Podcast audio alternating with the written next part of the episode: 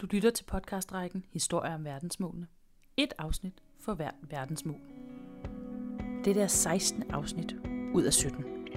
Her sætter vi fokus på verdensmål 16, fred, retfærdighed og stærke institutioner.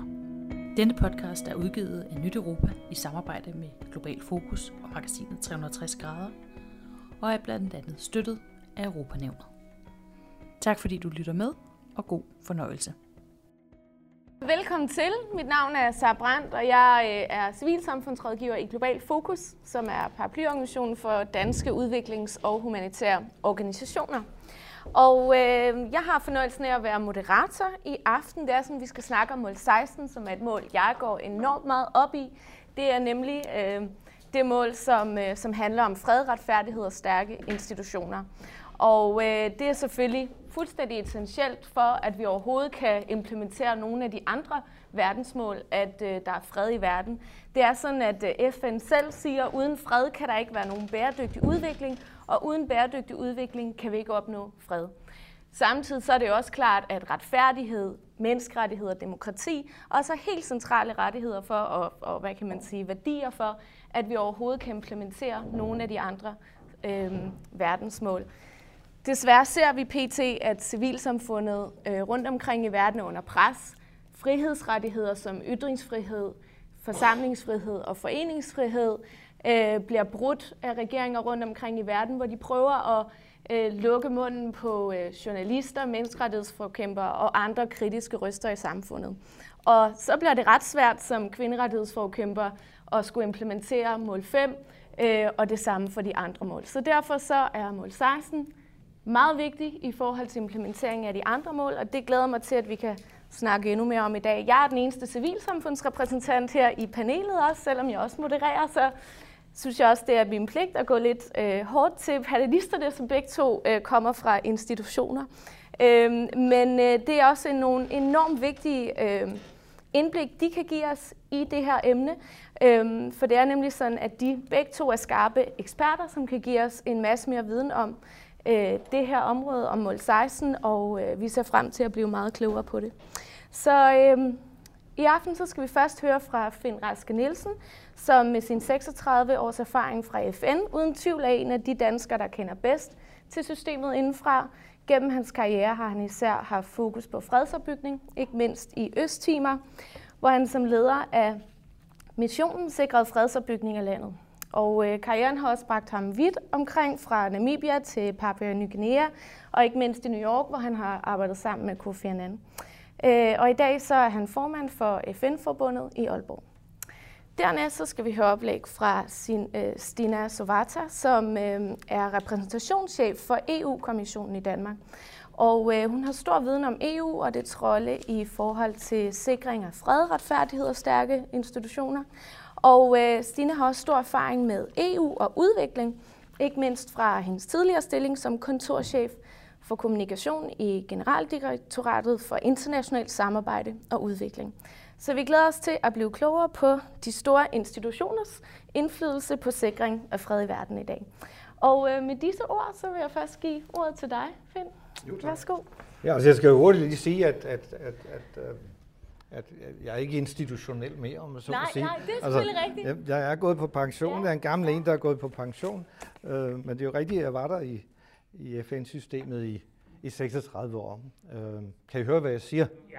Det er jo godt. Og I kan forstå, hvad jeg siger, for I er jo jyde. Så I skal passe meget på. Hvis der ikke kan forstå det, så skal I bare række hånden op, så skal jeg nok sige noget med en anden accent.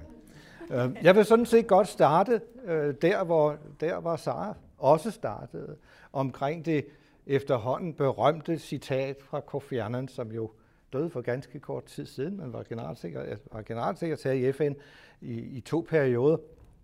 Han gik af i 2000, udgangen 2006, og han har jo flere gange talt om netop denne sammenhæng mellem fred og udvikling, og sagt, der er ingen fred uden udvikling, der er ingen udvikling uden fred, og der er ingen af delene uden menneskerettigheder. Det har han sagt i forskellige versioner, og det kunne vi jo sådan set godt, lave om til, som det var det du ligesom hentede, Sara, at vi kunne lave det om til at sige, ikke nogen af de andre mål uden mål 16. Og det er jo en sand historie. Og når så kigger nærmere på mål 16, og det ved jeg så ikke, om jeg har gjort, når man kigger nærmere på det, så er det jo et besynderligt sammensurium af alverdens ting og sager. Og jeg må da sige, første gang jeg læste det, at det går nok lidt af en rodebutik. Ikke? Der er noget om fødselsregistrering, og der er noget om individuel og institutionel vold, der er noget om korruption, og der er noget om styrkelse af beslutningsprocesser og alt muligt andet. Og det er sådan lidt noget rod. Og det er jo nok fordi, det var jo meningen, og det var også det, der skete, at alle 193 medlemslande i FN skulle være enige om, hvad der skulle stå i de her mål. Og det tror jeg, det er den, uden at jeg ved det, for jeg sad jo i Østtimor, dengang de gjorde alle de her, havde alle de her forhandlinger. Men jeg tror, det er noget med det at gøre, at der skulle findes en formel, som alle kunne være med til. Og faktisk, hvis man kigger tilbage historisk, og det er ikke sikkert, at I kan huske så langt tilbage, men i år 2000, der var du ikke ret gammel, Ditte. I år 2000, der vedtog man jo på tilsvarende topmøde i New York, det der på dansk hedder 2015-målene. Og det er ikke sikkert, at I ved det, men dengang, der prøvede man også at sætte den her dagsorden på dagsordenen. Og det ville medlemslandene ikke dengang. Så man kan sige, at vi er nået længere frem. Jeg kan huske, at den daværende chef for UNDP, han hed Mark Malek Brown på det tidspunkt, og han forsøgte sig, lige efter han var blevet valgt til den stilling, der forsøgte han sig med at gøre UNDP, altså det er jo FN's største udviklingsorganisation, og gøre den til en god regeringsførelses, good governance organisation. Og det kan nok være, at han kom i vanskeligheder, og han måtte trække følehornene til sig temmelig hurtigt. Ikke desto mindre, så blev det jo sådan, er blevet sådan gennem årene, at omkring halvdelen af UNDP's programmer, når regner det sammen i dollars, så er det lige godt halvdelen af programmerne, som faktisk har med god regeringsførelse at gøre. Så man kan sige, jamen han tabte ikke helt. Så jeg er jo fuldstændig enig i, at hvis man ikke har god regeringsførelse, så er det altså svært at takle de udviklingsproblemer, og de, ikke kun i den tredje verden, men generelt set, at takle de problemer, som vi alle sammen står overfor i vores respektive samfund. De fattige lande har nogle særlige udfordringer, fordi selvom man har, og samtidig så siger man, det ikke er tilfældet, men der er mange tilfælde, der er mange eksempler på meget fornuftig politisk ledelse i den tredje verden. Rigtig mange. Jeg kan faktisk ikke... det kan jeg godt, når jeg kigger tilbage på min karriere i FN. Jeg var på 5 forskellige kontinenter og i mange lande, så jeg kan godt huske nogen, der måske var mindre fornuftige end andre. Men i det store hele vil jeg sige, der var jo en fornuftig ledelse. Der var politiske ledere, som gerne ville det bedste for deres land og for deres befolkninger. Og så havde de jo altså et problem. Og det problem var et problem, som vi måske også har i Danmark. Der er jo mange eksempler på dårlig regeringsførelse, også i Danmark, ikke? Har vi set for nylig. Men vi har jo en stor fordel frem for de fattige lande. For de fattige lande, der er det jo sådan, at de ikke har de menneskelige og institutionelle ressourcer, der skal til for ligesom at få konverteret den fornuftige ledelse i det omfang, den eksisterer, til noget, som rent faktisk gavner mennesker. Og det er et kæmpemæssigt problem. Og det er et endnu større problem. Jeg har tilbragt det meste af min FN-karriere i konflikt- og postkonfliktlande. Og der er det et kæmpemæssigt problem. Og i løbet af aftenen her, så kan jeg måske trække på nogle eksempler fra Østtimor. Så nok være med at kede jer med Østtimor. Men jeg kan måske give nogle eksempler på de pointer, jeg gerne vil komme frem med langs hen ad vejen. Men i hvert fald konflikt- og postkonfliktlandene, de har kæmpemæssige problemer. Hvordan tænker jeg i sådan en situation, som for eksempel Østtimor, som var brændt ned til grunden? Jamen, hvordan er det lige, man får det op at køre? Det er svært i hvert fald. Det er også samtidig svært at få de politiske ledere til at fokusere på, at god regeringsførelse er en god ting.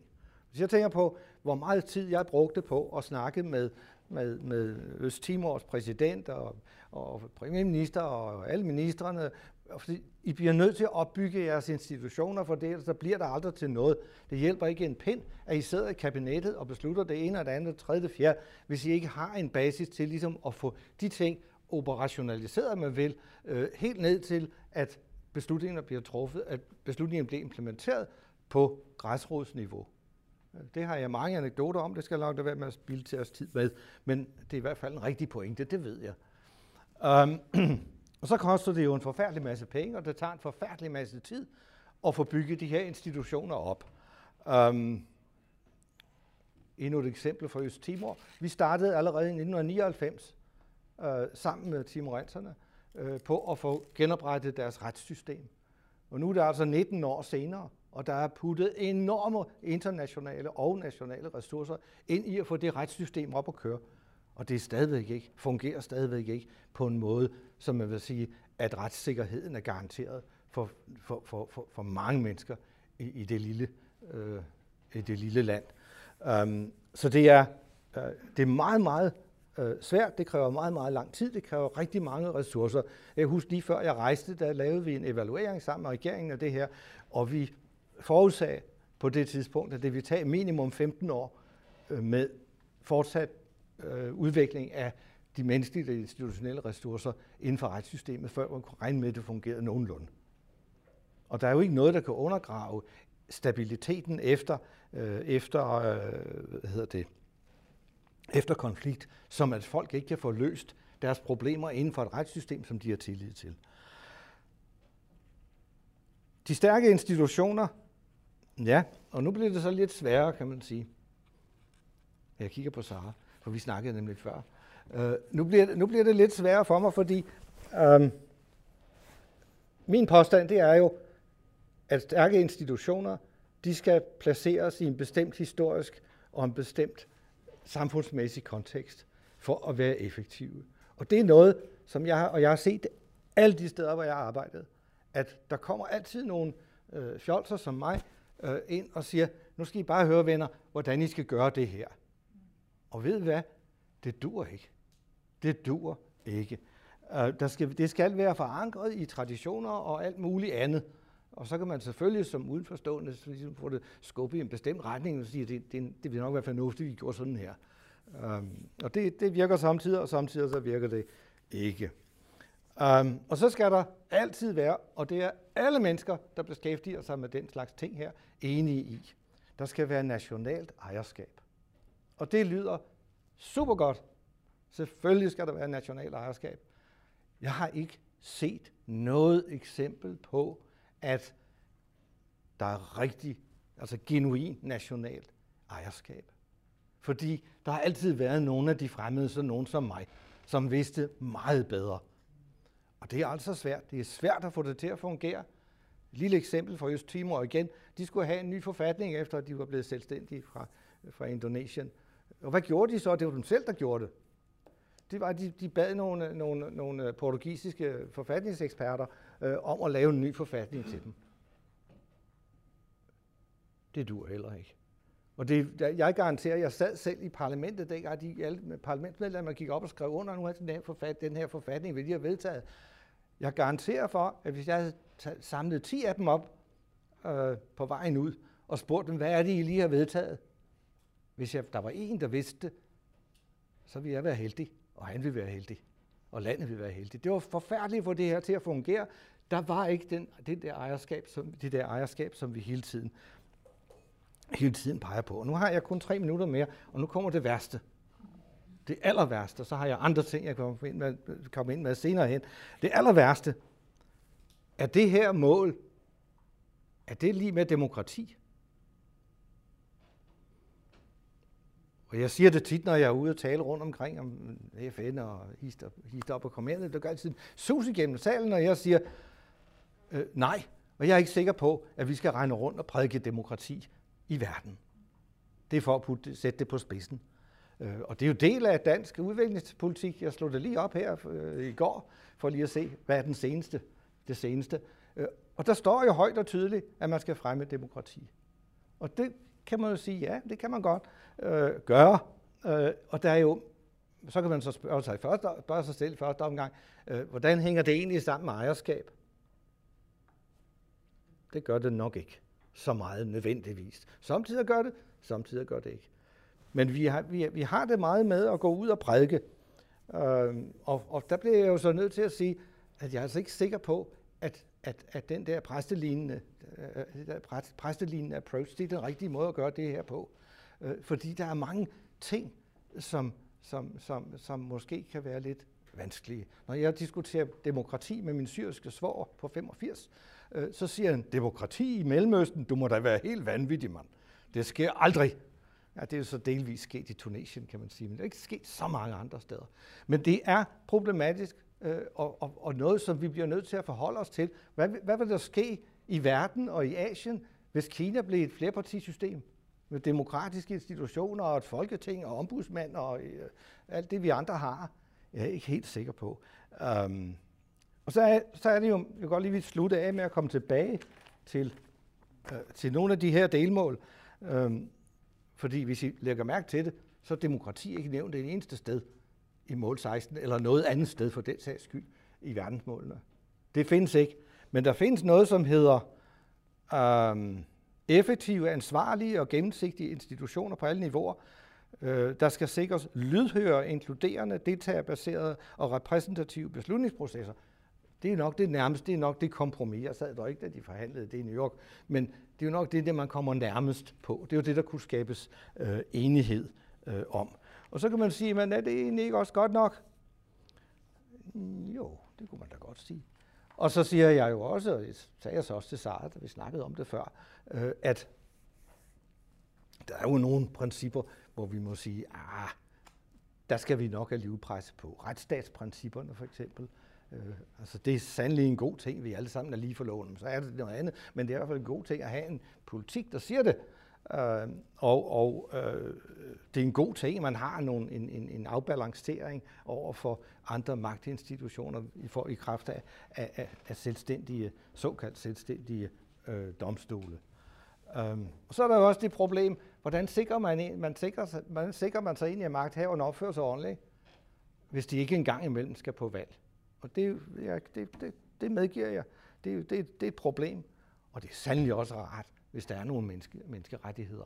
Det er rigtig rart. Jeg er vældig glad for, at når jeg låser mig ind i mit hus i Aalborg og går i seng om aftenen, så er jeg sikker på, at politiet kommer og slår døren ned og arresterer mig, og så bliver jeg sendt langt væk i mange år uden en retssag. Og det har jeg jo set mange steder i verden, og det er jo ganske forfærdeligt. Men min pointe er her, vi skal passe på ikke at være alt for hellige. Og vi er sommetider hellige og bedrevidende, og det fremmer altså ikke samarbejdet. Men så kommer det problem, og det er jo altid et problem i politik, hvor trækker man grænsen? Og det ved jeg ikke. Er det rigtigt? Jeg forstår, at vores naboer herovre, Udenrigsministeriet, netop har suspenderet del af bistanden til Tanzania på grund af den der forfærdelige lov omkring homoseksualitet. Jeg ved det ikke. Jeg prøver bare at problematisere det lidt. Jeg havde et andet eksempel, og så stopper jeg, fra et andet land, hvor jeg var i 4 år. Et diktatur, Laos, og det er et diktatur, det kan jeg godt skrive under på. Men Laos er også det land, som for ganske få år siden fik prisen for det udviklingsland i verden, der havde nået mest i forhold til 2015-målene. De er simpelthen verdensmestre i hvad der er sket på det sundhedsmæssige, uddannelsesmæssige osv. niveau. De der ting, der var dækket af 2015-målene. Og samtidig så har de den mest forfærdelige menneskerettighedsrecord. Hvad hedder sådan noget, ikke? Altså, ja, det er forfærdeligt, hvad de gør. En af mine venner, han blev arresteret for 7 år siden. Han sidder stadigvæk, hvis han er ude af live. Han sidder stadigvæk i fængsel forhåbentlig. Så er der chance for en gang at blive lukket ud. Og det er jo forfærdeligt. Så jeg sidder ikke og siger, ingen menneskerettigheder, ikke noget demokrati. Jeg siger bare, lad os tænke lidt over det. Det er besværligt. Og så skal vi også sige, og så slutter jeg, vi er jo også hyklere. Vi er jo alle sammen hyklere, ikke? Hvad med statsautoriserede mord i Saudi-Arabien? Hvad med royale besøg i Saudi-Arabien? Altså listen bliver jo ved og ved og ved. Så jeg siger bare, lad os ikke være for heldige. Tak. Mange tak, Finn. Ja, jamen tak for nogle virkelig spændende pointer, også for at lægge lidt op til noget debat. Det gør det jo altid meget mere spændende at sidde med. Så jeg vil give ordet til dig, Stina. Tak. Tak skal du have, og først og fremmest tak til Nyt Europa for at lave historie om verdensmål. Jeg synes, det er en rigtig god idé at få gjort de her verdensmål levende og se på, hvad betyder det egentlig for os, ikke kun i FN-sammenhæng og i dansk sammenhæng, men også i europæisk sammenhæng og i lokal sammenhæng. Det synes jeg er rigtig vigtigt. Jeg håber også, I kan forstå, hvad jeg siger. Jeg er faldstring, så hvis I har problemer, så må I bare sige til. Er det bedre end at være jysk? Det sagde jeg ikke. Jeg sagde bare, at hvis der var nogen, der havde problemer med at forstå, så skal de bare sige til, hvis jeg bruger nogle underlige ord. Og så er jeg særlig glad for at blive inviteret til at tale om mål 16. Jeg kan huske, da jeg første gang så, hvad mål 16 var, så tænkte jeg, fred og retfærdighed, okay, det forstår jeg godt. Stærke institutioner, altså hvad er det for en underlig rodekasse at putte alle de der ting sammen? Og institutioner, er der noget mere usekset end institutioner? Nej, det er der ikke. Men det er jo gået op for mig, især nu her i arbejdet med at se på, hvad skete der efter 1. verdenskrig? Og hvad skete der efter 2. verdenskrig? Hvorfor er der den store forskel på, hvordan vi lavede freden efter 1. verdenskrig og freden efter 2. verdenskrig? Hvad er det, der har gjort, at vi i Europa har kunnet have fred i 70 år? Efter 2. verdenskrig. Hvad var det, vi gjorde anderledes anden gang? Men det var de stærke institutioner. Det var, at vi blev enige om, at vi var nødt til at have nogle institutioner, også nogle institutioner, som de enkelte lande måske ikke nødvendigvis var specielt begejstret for, men de stærke institutioner gav os det fundament, der gjorde, at vi har oplevet den længste periode med fred i Europa siden 2. verdenskrig. Og så er jeg særlig glad, fordi jeg er krigsbarn. Jeg ser ikke nogen skov af protester over, hvor de tænker, nej, hun kan da umuligt være krigsbarn, men jeg er krigsbarn. Min far var aktiv i modstandsbevægelsen på Falster, og det har præget også mit arbejde og tanken om, at man var nødt til at lave illegalt arbejde for at forsøge at befri sit land, er meget med i det arbejde, som jeg laver med EU. Og det er jo så det, fordi i virkeligheden så kan vi sige, at de ting, som både Finn og Sara talte om, at der er ikke nogen fred uden udvikling. Der er ikke nogen udvikling uden fred, og det går ikke uden menneskerettigheder. I virkeligheden ret præcis beskrevet det, man blev enige om med kul- og stålunionen tilbage i 1951. Og vi er altså i 1951. Det er 6 år efter 2. verdenskrig er ophørt. Der sætter 6 lande sig sammen. Frankrig, Tyskland, Italien, Belgien, Holland, Luxembourg sætter sig sammen og bliver enige om, at man er nødt til at have et fælles marked for kul og stål. I dag lyder det ikke specielt meget, men dengang var det jo fundamentet for krigen. Fundamentet for overhovedet at have krigsførelse, det var, at du havde stål og du havde kul, så du kunne lave våbnene. Derudover så var det også fundamentet i den meget fysiske sammenhæng, at Ruhrområdet, der ligger midt i Tyskland og relativt tæt på Frankrig, jamen det var der, man havde kullet, det var der, man havde den store industriproduktion. Den var, for nu at bruge en lignelse, som Finn brugte til Østtimor, der var fuldstændig sønderbumpet. Dortmund, Duisburg, de andre byer, de lå for 65-70% vedkommende i ruiner. Det var fuldstændig sønderbumpet. Og selve Ruhrområdet var under en særlig autoritet, under en amerikansk autoritet, international autoritet. Og det vil sige, at ideen var, at hvis de her lande kunne blive enige om at styre produktionen af kul og stål og lave et fælles marked, så kunne man langsomt tage suveræniteten tilbage over det her område, og det var faktisk også det, der skete. Og hvad fik vi så der i 1951? Det er faktisk ret fantastisk, når man dykker ned i historien. Jamen, vi fik fri bevægelighed. Vi fik fri bevægelighed i 1951 for folk, der arbejdede i kulminer og i stålbranchen. Ikke for andre, men for dem. Vi fik særlige sociale vilkår for de her folk. Minearbejdere var virkelig, virkelig dårligt behandlet. Og masser af italienske minearbejdere, der arbejdede i Belgien, og de blev behandlet virkelig dårligt. Så kimen til, at man bliver behandlet på samme måde, ligegyldigt hvor man kommer fra i EU, hvis man arbejder i et andet EU-land, den blev lagt der. Fordi de italienske minearbejdere var blevet behandlet virkelig dårligt før 2. verdenskrig i Belgien. Vi fik også hele konkurrenceretten. De store karteller, der havde på stål og våben og på kulindustrien, der havde været med til at hjælpe Adolf Hitler til magten i Tyskland, jamen de skulle reguleres. Og det fik vi også, og derfor så det arbejde, som Margrethe, hun Vestager, går og laver, jamen det bygger helt tilbage på den gang, og det har en fredsskabende effekt. Vi fik et fællesmarked for kul. Det gjorde, at vi i høj grad blev energiuafhængige af USA, og der blev sparet en masse penge, fordi man ikke skulle importere kul fra USA. Og så fik vi de stærke institutioner. Vi fik det, som var en forløber for kommissionen, nemlig den høje myndighed med folk, der blev udnævnt, og som var uafhængige, ikke skulle tage imod ordre fra deres nationale regeringer. Vi fik en forsamling, der senere blev til Europaparlamentet, og vi fik en uafhængig domstol. For første gang en domstol, der kunne sige til de enkelte medlemslande, det I gør er forkert. Vi holder øje med, hvad I laver.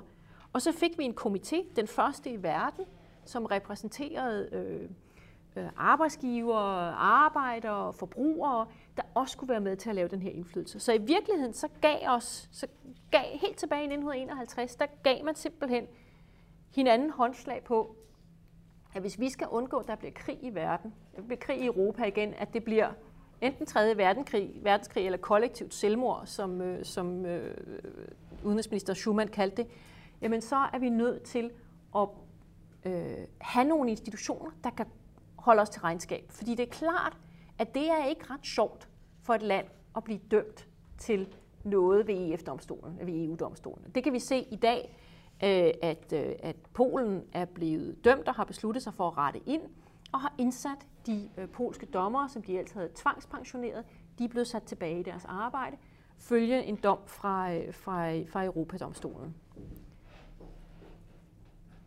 Det vi også har, og det er der menneskerettighederne kommer ind, det har, at vi har et område i verden her, hvor mine rettigheder som borger i andre lande ikke er afhængige af, om jeg er dansker, tysker eller polak. De er lige. Der er ingen andenrangsborgere i Europa i øjeblikket. Og det er noget af en enestående oplevelse, vi har, at det er lige meget, hvor du kommer fra. Du har de samme rettigheder. Landene har også, der er stemmerettigheder, det vil sige, at de store lande har en større stemmevægt end de små. Men ellers så har hvert land de samme rettigheder. De har de samme ret til at udnævne den samme, de har alle sammen ret til at udnævne en kommissær, de har alle sammen ret til at have en domstol, en repræsentant ved domstolen, det vil sige, og man bliver dømt ved domstolen, hvis man har gjort noget, der er forkert, ligegyldigt hvilket land det er, man kommer fra. Retsstatsprincippet, som vi ser udfordret i øjeblikket, både i Polen og i Ungarn, det er også et princip, der følger helt tydeligt af den europæiske union. At du har et princip om, at du er nødt til at kunne stole på, at de domstole, der er der, de er uafhængige, og at vi får en ordentlig behandling. Det kan virke meget fjernt, ikke for Sara, der arbejder med den slags ting til hverdag, men for de fleste af os, så tænker vi jo, jamen jeg kommer jo aldrig til at se det indre en retssag. Altså, jeg er jo et ordentligt menneske. Jeg begår jo ikke noget kriminelt. Jeg er hverken bandit i habit, eller hvad det hedder i vore dage, eller noget andet. Jeg er et ordentligt menneske, der ikke skal se det indre en retssag. Så for mig, hvorfor skulle jeg så bekymre mig om, hvorvidt dommerne er uafhængige, og om jeg kan få en beskikket forsvar? Men retsstatsprincippet er jo mere end det. Det handler jo netop også om, jamen hvis jeg ansøger om en carport, så bliver den behandlet på samme måde som min nabo, der ansøger om en carport. Eller hvis mit barn har brug for specialhjælp i skolen, jamen så har min datter det samme rettigheder, som Saras datter vil få engang. Jamen det er de samme rettigheder, og derfor er retsstaten noget, som både er meget stort og meget småt. Og det kan godt være, at det er en lille smule kættersk, det jeg vil sige nu, men hvis man læser Danmarks Riges Grundlov, og hvis man læser Europatraktaten, så vil man se, at i Danmarks Riges Grundlov, der er der ret mange ting, der ikke står. Der står ikke noget om forbud mod dødsstraf. Der står ikke noget om forbud mod tortur. Der står ikke noget om ligeløn. Mange af de rettigheder, som vi i dag tager fuldstændig for givet, og som vi regner med, at vi vil blive beskyttet for, de står i unionstraktaterne. Der står de meget tydeligt beskrevet, og de giver os nogle rettigheder på den måde. Det gør, at i dag så er det nok som kvinde, så er Europa det bedste sted at blive født i verden. Det er det rigeste, det er det største indre marked, og til næste år, når vi går til Europaparlamentsvalg, så er det den næststørste demokratiske handling i verden. Det er kun Indien, der har en større demokratisk manifestation, når de går til valg, og det vil sige, at det er en enorm handling og en enorm ting, som man har kunnet gøre sammen. Og så vil jeg afslutte med, jeg startede med at sige, at institutioner er kedelige, og det er de også. Men kedeligt er godt. Kedeligt er rigtig, rigtig godt, hvis alternativet er lidt for spændende tider, som jeg tror, at folk i Østtimor oplevede det, og forskellige andre steder i verden. Kedeligt er godt, men det, der er vigtigt, det er at huske at passe på institutionerne, og huske at tale relativt pænt om dem. Kritiser dem, men husk også at tale pænt om dem, så det ikke bare bliver, at det er nogle andres skyld, men at vi alle sammen har en lille bitte del i både vores lokale demokrati, vores nationale demokrati og vores europæiske demokrati. Tak, Sara. Tusind tak til dig, Stine. Det var virkelig spændende, og nogle rigtig spændende indsigter, du kom med også i forhold til historien bag EU og hvad der fører til fred i forhold til stærke institutioner. Så det synes jeg er et godt oplæg til diskussionen nu her blandt jer to. Og I har både snakket om, at vi skal ikke være for heldige, men vi skal alligevel også fejre ting, som alligevel er kedelige, fordi det er alligevel det, der fører til retfærdighed og fred. Men er det blevet for kedeligt, at EU og FN blev så kedelige, at de ikke rigtig bliver respekteret mere i forskellige lande? Om det er Danmark, der synes, vi skal have nye menneskerettighedsresolutioner, eller om det er England, der var ud af EU osv. Er der ikke nogle kræfter, som går lidt imod de her institutioner, som ellers har bragt fred? Og hvad synes I, man kan gøre der? Hvordan kan man måske gøre det lidt mere centralt for folk, så de egentlig har lyst til at se det som noget vigtigt for retfærdighed? Vil du starte? Det kan jeg da godt. Ja. Ja. Det var jo sådan set et af de største chok, jeg fik, da jeg vendte tilbage til Danmark efter rigtig mange år i FN. Fordi da jeg min kone og jeg rejste fra Danmark der midt i 70'erne, men der var multilateralisme, den var der jo. Folk kunne jo tale om FN, og der var stadigvæk en vis entusiasme. Ikke lige så meget som i 50'erne, men der var stadigvæk entusiasme, der var stadigvæk opbakning. Når jeg kommer ud rundt omkring i landet og snakker FN, så sker det meget tit, at når jeg er færdig med at snakke, så kommer der en sådan en gammel torsk som mig hen og siger, vi var kolleger, for jeg var nemlig FN-soldat på Cypern der og der og der. Der var noget. Nu spørger man, folk, hvad er FN for noget? Og så siger de et eller andet forfærdeligt. Og det mest forfærdelige, jeg har hørt, det var en gang, og det var en flok. Jeg tror nok, at de, der har hørt den her anekdote før, det er en sand anekdote. Jeg var nede og gæsteforelæse på et af universiteterne i Danmark, og jeg var blevet bedt om at snakke om FN. Og jeg havde jo, det var statskundskabsstuderende, som havde tænkt, vi er jo heroppe, ikke? Og jeg begyndte jo så med et eller andet flyvsk. Og jeg kunne godt se, at øjnene de begyndte at flakke. Ikke mine, men der sad 100 studerende der og hørte på det, at deres øjne begyndte at flakke lidt rundt i lokalet. Og så stoppede jeg, og så sagde jeg tror, jeg skal stille jer et spørgsmål, før jeg går videre. Og så sagde jeg, hvad? Når jeg siger FN, hvad er det så det første, der kommer ind i jeres hoveder? Og så var der den her dødlignende tavshed, som føltes som 10 minutter. Det var det ikke, det var måske 30 sekunder. Og så var der en, der rakte hånden op og sagde, seksuel misbrug og korruption. Og så siger jeg tror lige, jeg lægger min fint forberedte gæsteforelæsning væk, og så snakker vi om noget andet, ikke? Og der er jo sket noget forfærdeligt, at i kraft af globaliseringen, så begynder man at lukke sig inde, og det behøver vi jo ikke, og det er I sikkert alle sammen enige i, ikke? Altså, i Danmark, der lukker vi jo helt bogstaveligt talt grænser. Vi kan ikke lide de fremmede og i hvert fald ikke hvis de er muslimer. Det er forfærdeligt. Og den tendens er der, og den er jo blæses jo op af alle de her populistiske tendenser, som man ser, ikke kun i USA, men også i Danmark, og i Ungarn, og i Frankrig, og Italien, alle de her steder.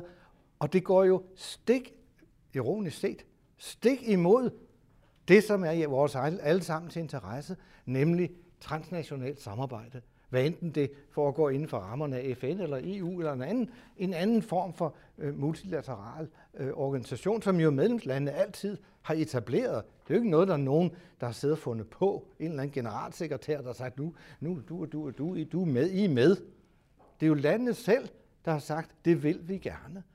Og så går tendensen den anden vej. Og det er jo ganske forfærdeligt. Vi prøver, som Sara sagde, så har vi sidder nogle af os i FN-forbundet og prøver på at lave noget mere lobbyvirksomhed for at få den danske regering og det danske folketing til at fokusere meget mere på det bredere multilaterale. Det er sgu svært. Det er meget svært, hvis man ser på dansk udenrigs- og forsvarspolitik gennem de sidste 17-18 år. Ikke? Men det er altså det, der skal til også. Så derfor er det en forfærdelig tendens, og det er en, vi skal bekæmpe, og som jeg fuldstændig uden skam bekæmper. Og nu skal man ikke tale partipolitik, og jeg skal hurtigt sige, at jeg ikke er medlem af noget politisk parti, og aldrig har været det for den sags skyld. Men altså, der var en eller anden, der påpegede, og det er der sikkert mange, der har gjort, at det er jo altså kun de mere populistiske partier, de får jo altså kun 20% af stemmerne. De resterende 80%, de falder andre steder. Så der må jo være politisk grobund for, at man ligesom begynder at vende den her tendens i retning af at få løst de mange problemer, som verden har, og som er transnationale og ikke kan løses af enkelte personer. Så det er højst beklageligt, det er sket, men det er altså sket, og vi skal kæmpe imod det. Både inden for EU og inden for FN.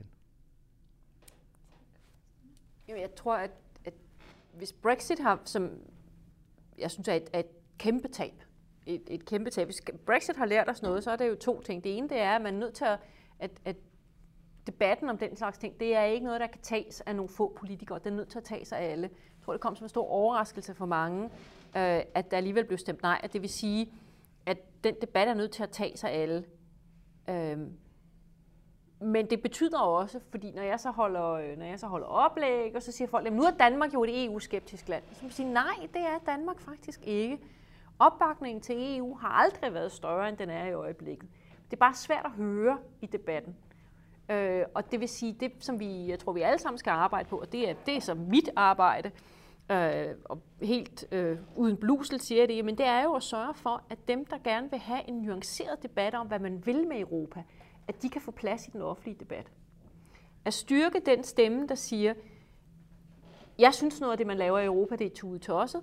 Det betyder jo ikke, at man skal melde sig ud, men nu skal I høre, hvad jeg vil i stedet for. Og så tager vi en fuldstændig normal politisk debat om, hvad det er for et Europa, vi ønsker os, og vi bliver ved med at ønske os, og vi debatterer på livet løs om artikel 13 i copyright-direktivet, eller hvad det nu må være, men uden at have den der forfaldet til den meget simple, der hedder ja og nej. Fordi vi kan ikke, og det er jo så det, som Brexit har lært os, det er jo, at vi kan jo ikke, man kan godt melde sig ud, men det er meget, meget svært. Det er meget, meget svært, og der er mange ting, som man tager for givet i vore dage, at det bare er der. At det er der ikke uden Europa, og det er lidt ligesom et mobilabonnement. Man kan ikke bare få en gratis telefon. Man er nødt til at tage resten med. Tak. Og hvordan tror I så, at FN og EU kan komme tættere på folk, så at legitimiteten også kan blive øget, så folk virkelig ser det som en folkesag? Og ikke bare noget, der sker langt væk fra deres hverdag. Man kan jo starte med at stemme. Man kan jo starte med at engagere sig, så kan man starte med at stemme den 26. maj til næste år. Det er et godt sted at starte. Og så kan man jo... Der er heller ikke nogen, der siger, at man skal diskutere det hver eneste dag. Altså, der er rigtig mange mennesker, som synes, at politik er meget interessant, men så er det heller ikke mere interessant, og der er stadigvæk mad, der skal laves, og børn, der skal køres til svømning osv. Det behøver jo ikke være noget meget stort, det er vel mere bare et spørgsmål om at tage for pålydende, at stort set så tror jeg egentlig, det er okay, det der bliver lavet, og på samme måde som Folketinget. Men det interessante er jo, at hvis vi snakker om de her stærke institutioner, og at institutionerne skal være gennemsigtige, og de skal være medinddragende, så er der jo en kæmpe forskel i Europa på, om folk føler, at deres stemme bliver hørt. Hvor der i de nordiske lande, der føler folk virkelig, at deres stemme bliver hørt i EU, og i de sydeuropæiske lande føler folk det ikke. Så jeg tror også, der er noget med, at vi har en tradition i Danmark for at egentlig være okay med autoriteter og institutioner, og tro på, at de nok så nogenlunde ved os det bedste. Og det er en meget godt indspark i den bredere europæiske debat, at have med den lidt pragmatiske holdning i, at det er sgu nok, det er nok okay. Og så vil jeg så sige, der er jo selvfølgelig den forskel, som der jo skal være, at EU er et system, som gør, at du i fællesskab regulerer vores hverdag. Altså Danmark og 26 andre lande regulerer vores hverdag. Det gør vi sammen i et demokratisk system. Det har vi stemt om flere gange, at vi gerne vil være med i. FN er jo lidt anderledes lavet. Men det er jo ikke mindre vigtigt af den grund. Du har jo forskellige institutioner, som udfylder forskellige roller. Og EU spiller en kæmpe rolle, også i FN, både som donor, men også som at prøve at skabe politikken og ligesom få nogle af de værdier, som jo er fælles for os alle sammen, skubbet mere frem. Men alligevel ser vi, at FN jo er lidt under pres fra diktatoriske lande rundt omkring i verden, som lidt prøver at gå imod de forhandlinger og så videre, som der er med demokrati og menneskerettigheder. Hvordan tænker du, at man kan tage hånd om det, Finn, ud fra sådan kigge på, hvilken rolle nogle af de her lande har i FN, som går ind og prøver lidt at overtage, og måske i virkeligheden også true nogle af de lande, som EU og andre, som ellers kæmper for demokrati og menneskerettigheder inden for FN? Ja, altså, for nu begyndende ved det helt åbenlyse faktum, at FN består af 193 lande. Og så siger min svoger, han bor i Sønderjylland, han siger min svoger, de bestiller sgu ikke andet end sidde og snakke derovre. De foretager sig aldrig noget. Hvor min holdning er lidt anderledes, så siger nej, men det er da ufatteligt, at der nogensinde sker noget. Det er da ubegribeligt, at de 193 lande kan blive enige. Bare se EU, de 28 lande, snart 27 lande, hvor svært det er at blive enige om en immigrationspolitik, for eksempel. Så det er meget, meget svært. Det sætter nogle begrænsninger på, hvad FN kan gøre som multilateral institution. Det er klart, men samtidig så er det jo også den største styrke, FN har. Fordi FN med rette kan sige, vi repræsenterer altså rent faktisk hele verden. Og det er måske så godt eller dårligt, og så kommer lidt ind på det og siger, hvordan er det så, vi skal finde frem til løsninger? Jamen, det er jo at finde det fælles fodslag. Og hvis der er noget, FN har været god til, synes jeg, så er det jo netop at sætte en global dagsorden. Når jeg siger FN, så mener jeg de 193 medlemslande, som sammen sætter en dagsorden. Det er den, vi sidder og diskuterer lige nu, de 17 verdensmål. Og det er da ubegribeligt. Altså, kan man overhovedet forestille sig, at vi ikke har haft de enorme fremskridt inden for eksempel menneskerettighederne, hvis det ikke havde været for FN? Startende med verdenserklæringen om menneskerettighederne i 1948, og så den enorme mængde af konventioner og andre aftaler, som FN jo har stået for, og som FN har kunnet stå for, præcis fordi det er en verdensorganisation. Bemærker jeg ikke selv verdensmyndighed, for det er netop der, vi har en stor forskel mellem EU og FN. Det beror på, at landene sammen bliver enige om, at her er nogle dagsordener, vi vil fremme. Og på menneskerettighedsområdet har FN jo været meget succesrig. Ikke i den forstand, og det følger af, at FN ikke har nogen myndighed som sådan til at gå ud og slå folk oven i hovedet, hvis de ikke opfører sig pænt i forhold til menneskerettighederne. Men der er dog sket noget her. Altså jeg tænker på det, man indførte for ikke så mange år siden, med at man havde reviews af, hvad hedder sådan noget på dansk, af hver tredje år, ikke? Hvor alle lande skal stå skoleret. Og jeg kan fortælle jer, at selv i diktaturlandene Laos, der var de rystede i bukserne, da de skulle optræde i Genève, fordi de havde besluttet sig for, at nu vil de gerne være del af verdenssamfundet, så derfor så vil de gerne rapportere på, hvordan de overholdt konventionen mod racisme. Og så var de så ikke så forfærdeligt gode til det, fordi den første sætning i deres rapport, den sagde, der er ingen racisme i Laos. Og det havde ikke så forfærdeligt meget troværdighed, kan man sige, eftersom 40% af befolkningen består af minoriteter, som ingen rettigheder har. Så det var svært. Men det er ikke, der er sket noget der, og det, at vi skal stå skoleret, det gør en forskel. Det gør også en forskel, at selv Danmark skal stå skoleret, og selv Danmark får anmærkninger og skal rapportere tilbage. Så der er sket noget der. Hvordan skal vi få mobiliseret en fornyet interesse for det multilaterale? Ja, altså, der er jo nogle gode tegn, kan man sige, fordi der kom jo en ny sikkerhedspolitik ud her for ganske få dage siden, som jo siger, nu skal vi til at fokusere mere på det multilaterale. Og det er selvfølgelig forklaret noget, der er sket i et andet land på den anden side af et stort hav. Og det giver jo mening, og det skal vi hænge fast i. Men hvis vi skal have den her multilaterale dagsorden implementeret, og jeg tænker måske specielt på den her, de 17 verdensmål, ja, det er, at vi får skabt en græsrodsbevægelse, som siger, det her, det skal vi, venner. Og jeg er jo glad for at høre politikere, når de står op, så der er ikke en politiker, der nu kan holde en tale, uden at sige bæredygtighed. Og det er dejligt, så vil jeg også gerne have, at de mener det.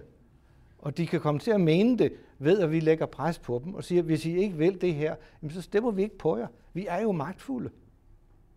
På mange måder. Så vi skal have den bevægelse løftet op, og vi skal have vores beslutningstagere til så at begynde at fokusere på de her ting igen, i stedet på at være navlebeskuere hele tiden. For det duer ikke, hvis vi skal løse verdens problemer. Tak. Ja, det er meget spændende, det du nævner med, at alle snakker om bæredygtighed. Der er det koncept, der hedder SDG-washing, som går lidt ud på, at man vælger et mål, og så synes man bare, at man er for sej, fordi man arbejder for det. Det betyder måske også, at lande som Laos eller andre kan gå op og stå skoleret i forhold til de andre mål, men måske ikke har lyst til at stå skoleret i forhold til mål 16, som jo gør, at de ikke behøver at have, eller så mål 16, som jo ellers vil kræve, at det ikke kan være et diktatorisk regime. Så jeg kunne godt tænke mig at spørge jer, hvad gør vi for, at SDG-washing ikke kommer til at overtage måden, vi snakker om verdensmålene på? Hvordan sørger vi for, at mål 16 bliver centralt, og at landene ikke kan få lov til at gå ind og sige, at de er verdensmestre på verdensmålene, selvom de for eksempel er diktatoriske regimer? Vil du starte? Det kan jeg godt. Altså, det er jo klart, der er flere dimensioner i det. Det jeg godt kan lide ved verdensmålene, det er, at det er verdensmål. Og det vil sige, at alle skal efterleve dem, og der er ikke nogen lande i verden, der lever op til alle de mål og delmål, som ligger i dem. Og det vil sige, at det er et arbejde at gøre det både i Danmark og gøre det på europæisk niveau, og så forsøge at hjælpe med at gøre det i resten af verden. Og der handler det jo selvfølgelig om at lave nogle, der er allerede nogle delmål og nogle indikatorer, hvordan måler vi, og hvordan holder vi hinanden op på de der ting. Så det er den ene del af det.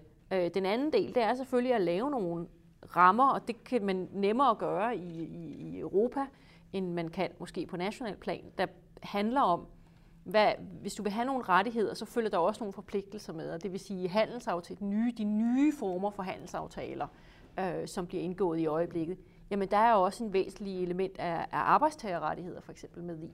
Så det vil sige, at du har nogle dialoger der, hvor du kan have en diskussion med nogle lande om, jamen okay, der er nogle konventioner her, nogle ILO-konventioner, dem er I nødt til at efterleve, hvis I vil have markedsadgang. Og det tror jeg er en mere konstruktiv tilgang, end måske den der prædiketilgang. Og så sige helt banalt, gælder det for, både for Danmark eller for andre lande, jamen gør det også til dårligere lande at leve i, hvis vi efterlever de her regler? Nej, det gør det faktisk ikke. Det gør os sådan set til nogle bedre lande, men det er klart, at der skal nogle gange nogle incitamenter til.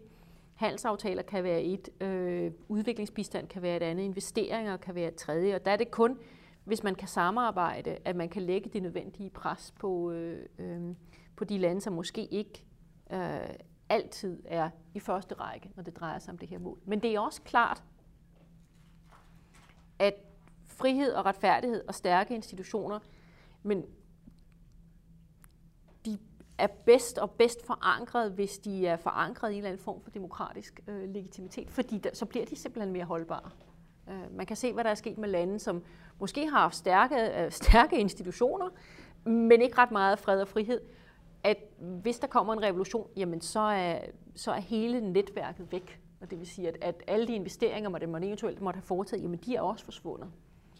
Hvorimod andre lande, som Indonesien, synes jeg er et meget godt eksempel på et land, der udvikler sig i en mere demokratisk retning, og dermed gør det nemmere at få investeringer. Jeg siger ikke, at det er et perfekt land, men det viser bare, at et muslimsk land selvfølgelig sagtens også kan være et demokrati, og sagtens også kan gå i den retning. Så hvis dine institutioner ikke er forankret i befolkningen, så er de ikke specielt holdbare.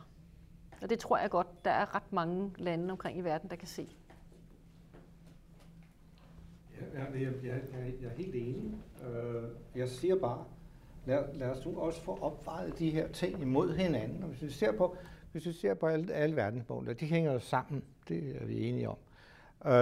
Men jeg synes også, det tæller noget, hvis man inden 2030 kan løfte de resterende 1,3 milliarder mennesker, som i dag lever på det, som Verdensbanken siger er et eksistensminimum, eller $1,90 om dagen, ikke? 12 kroner om dagen.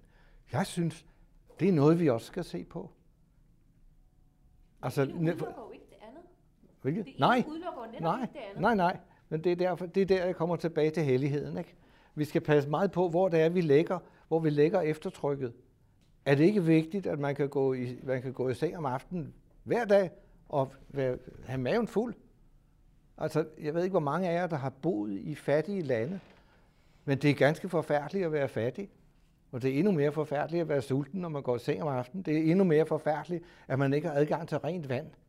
Det er lige så endnu mere forfærdeligt, at man ikke kan gå i skole og lære at læse og skrive, for hvis man ikke gør det, så bliver man aldrig til noget. Jeg prøver på lige at provokere lidt og komme fra den anden vinkel.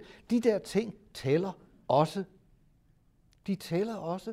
Og jeg så det jo i Laos, og jeg skal være den første til at fordømme det diktatur. Kan jeg gøre nu, jeg arbejder ikke for FN mere, så kan jeg sige, hvad jeg har lyst til. Men dengang kunne jeg ikke sige det. Men jeg skal da være den første til at sige, det er et forfærdeligt regime.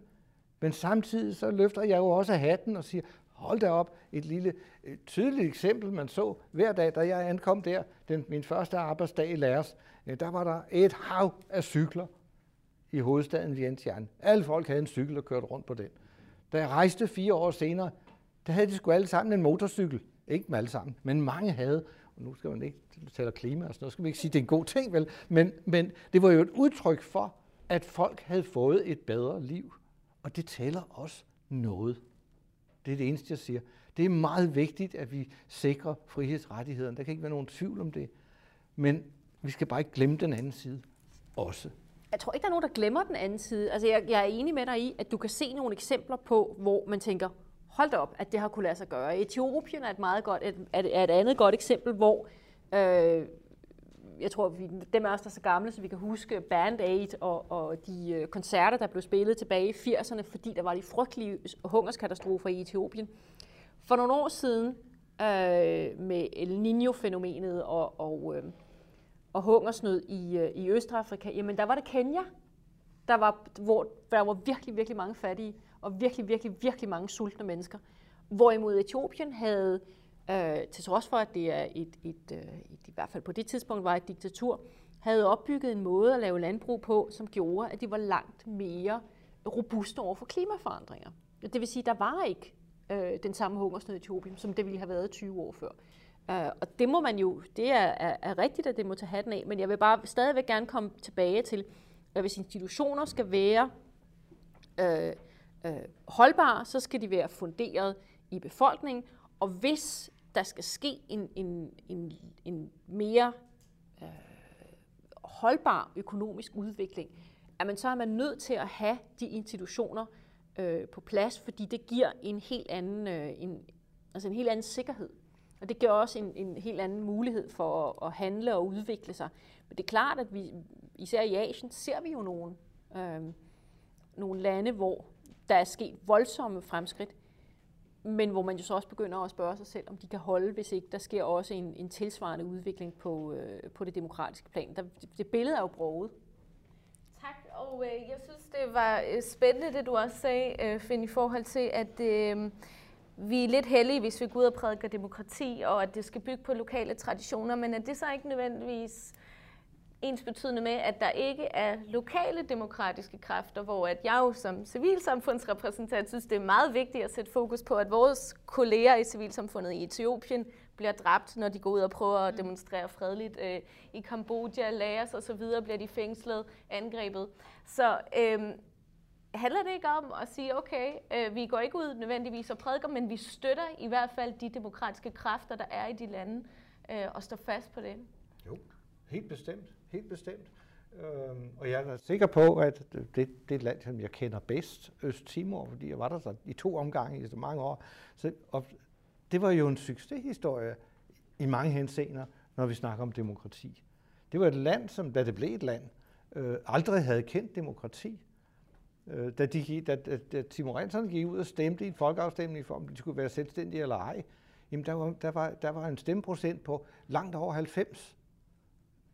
De stemte med deres fødder, og så havde de det, så fik de en ny regering, eller fik en regering, og der var gået 4 år, så sagde de, de duer ikke, så stemte de med deres fødder 1 gang mere, og gik ud og valgte en ny regering i stedet for. Det er så gerne til nogle vanskeligheder, og de demokratiske institutioner er blevet styrket, det er der ingen tvivl om. Der er heller ikke nogen tvivl om, at det lille land ikke er et demokrati, som man kender det i Danmark. Og det er jo ligesom en pointe her, der skal massive ressourcer til, for at få de her ting til at hænge sammen. Og det er ikke et enten eller. Man skal ikke kun gå ud og prædike demokrati. Folk skal også se, at de får noget ud af det, ikke? Hvad er det, og hvad er det, vi alle sammen fokuserer på? Altså, som Stina, som du sagde, ikke? De fleste af os bruger ikke det meste af vores tid på politik. Vi bruger meget af tiden på at køre olet i svømmehallen, eller hvad det nu kan være, ikke? Og alt det daglige. Og alt det daglige, det skal der også gøres noget ved. Ellers så er det forfærdeligt hult. Men det er jo ikke, jeg tror, hvis du spørger folk i verden, rundt omkring i verden, så er der jo ikke nogen, der vil sige, det bedste, det eneste, jeg virkelig ønsker, det er at leve i et demokrati, eller i et diktatur, ikke? Men mindre selvfølgelig, det er dig, der er diktator, ikke? Jeg tror, de fleste, hvis du spørger dem, hvad kunne de godt tænke sig? Jamen, så kunne de jo godt tænke sig et liv hvor man lever stille og roligt, og hvor man så nogenlunde ved, at man netop ikke bliver banket ned om natten af politiet eller noget andet, og har en tryghed for, at man kan leve sit liv i fred og ro, og det vil sige, det er heller ikke. Altså jeg kan godt se, på den ene side, at vi skal prædike, på den anden side, så må man også bare sige, at jeg tror ikke, det er specielt vestlige værdier, eller specielt europæiske værdier. Det er jo værdier, som jeg tror langt de fleste mennesker, hvis de bliver spurgt, så er det noget, som de synes, det ville sgu da være rart at leve på den måde. Altså enig med dig i, at det er bekymrende, at civilsamfundet har svære vilkår. Og en af de ting, som jeg ved, at mine tidligere kollegaer i Generaldirektoratet for udvikling laver, som de er meget stolte af, men som vi ikke kan snakke særlig meget om, og slet ikke konkrete sager, det er simpelthen sådan et lille bitte program, som er meget, meget smidigt, og som gør, at hvis der er en menneskerettighedsforkæmper, det kan være i Laos, det kan være i Etiopien, som lige pludselig, hvor jorden lige pludselig begynder at brænde under vedkommende, men så kan vi på meget kort tid, 48 timer nogle gange, simpelthen få nogle penge afsted, vedkommende enten ud af landet eller til en anden del af landet, så vi har faktisk reddet rigtig mange liv på den måde. Det er en af de ting, som jeg er allermest stolt over, og har været, at jeg kender folk, der har været med til at gøre den slags arbejde, fordi det gør virkelig en forskel. Tak skal du have. Det har jeg i hvert fald også flere kolleger rundt omkring i verden, som har nyt godt af det program, der hedder Protect the Defenders fra EU. Jeg har så også kolleger, som har fået lovet støtte fra EU, men så desværre ikke har fået et visum til et EU-land til, at de kunne komme i sikkerhed. Så der har vi jo selvfølgelig altid nogle anbefalinger til forbedringer. Men det er et rigtig godt program, og vi håber, at Danmark og andre også vil fokusere mere på den slags programmer. Men jeg vil gerne sige tusind tak til begge to. Det var virkelig spændende at høre jeres oplæg, og også en rigtig spændende debat. Tak fordi du lyttede med. Denne podcast er udgivet af Nyt Europa i samarbejde med Global Fokus og magasinet 360 grader, og er blandt andet støttet af Europa-nævnet.